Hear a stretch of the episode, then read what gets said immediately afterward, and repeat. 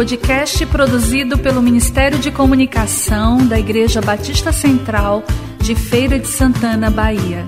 Visite nosso site batistacentralfeira.com.br. Série Movidos pela Eternidade com pastora Geisa Carneiro.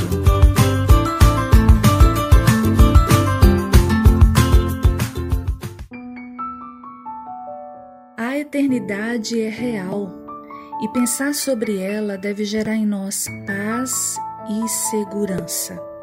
Isto se temos Jesus como nosso Salvador e Senhor, porque é Jesus quem nos leva de volta ao plano original de Deus.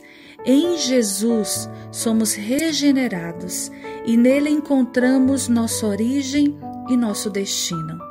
Viemos de Deus e para Ele retornaremos. Mesmo vivendo nesta dimensão terrena, podemos experimentar uma vida sobrenatural se vivermos movidos pela eternidade. Em Eclesiastes 3:1, lemos que Deus colocou no coração do homem o desejo profundo pela eternidade. Isto ocorre porque Deus nos projetou para viver eternamente, a sua imagem e semelhança. Nós temos uma sede espiritual e um valor eterno, e só Deus é capaz de nos satisfazer verdadeiramente. Ele pôs em nós um incansável anseio por um mundo perfeito que só pode ser encontrado em Sua perfeição. Só Deus é perfeito. Eu não tenho dúvidas. A nossa vida aqui na terra é uma peregrinação. O apóstolo Pedro escreveu em uma de suas epístolas: Amados, exorto-vos como a peregrinos e estrangeiros, a vos absterdes das paixões da carne que batalham contra a alma. 1 de Pedro 2,11 Nossa vida aqui é uma preparação para a eternidade e entender esta verdade fará nossa forma de viver mudar em vários aspectos, nos relacionamentos, nas tarefas e funções que executamos e em todas as demais circunstâncias da nossa vida. Nossos valores mudam quando vivemos movidos pela eternidade. Quanto mais próximos de Deus, menor todo o resto parecerá. Valorizaremos mais as pessoas e os relacionamentos do que as coisas e as estruturas. As prioridades são reorganizadas, entendemos que existem consequências eternas para tudo o que fazemos na Terra.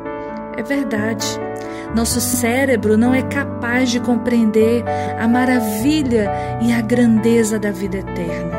A Bíblia diz: as coisas que o olho não viu e o ouvido não ouviu e não subiram ao coração do homem são as que Deus preparou para os que o amam.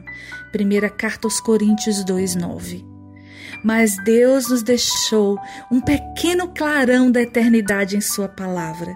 Na eternidade, seremos reunidos como filhos amados, libertos de toda dor e sofrimento, recompensados, recompensados por nossa fidelidade na terra e designados para um trabalho que apreciaremos realizar. Nós desfrutaremos na eternidade da contínua companhia de Deus e Ele se deleitará conosco para sempre. Você consegue imaginar e se alegrar com essa verdade? Um dia Jesus dirá: Venham, vocês que são abençoados pelo meu Pai, venham, recebam o reino que meu Pai preparou para vocês desde a criação do mundo. Raras são as pessoas que vivem 100 anos. E aí nós já podemos perceber o quão o nosso tempo na Terra é pequeno se comparado à eternidade. Apenas um parêntese. Deus tem um propósito para a nossa vida aqui na Terra, mas este propósito não termina aqui. O que ele planeja dura para sempre. As suas decisões permanecem eternamente. Nós lemos no Salmo 33, 11. Deus tem um propósito para a nossa vida. E este propósito é eterno. Quanto maior se tornar a nossa consciência espiritual da eternidade, mais ficaremos desintoxicados deste mundo e mais buscaremos a qualidade desta vida eterna que será plena no porvir. Sim, quando vivemos movidos pela eternidade, a qualidade da nossa vida na terra ganha o padrão do céu.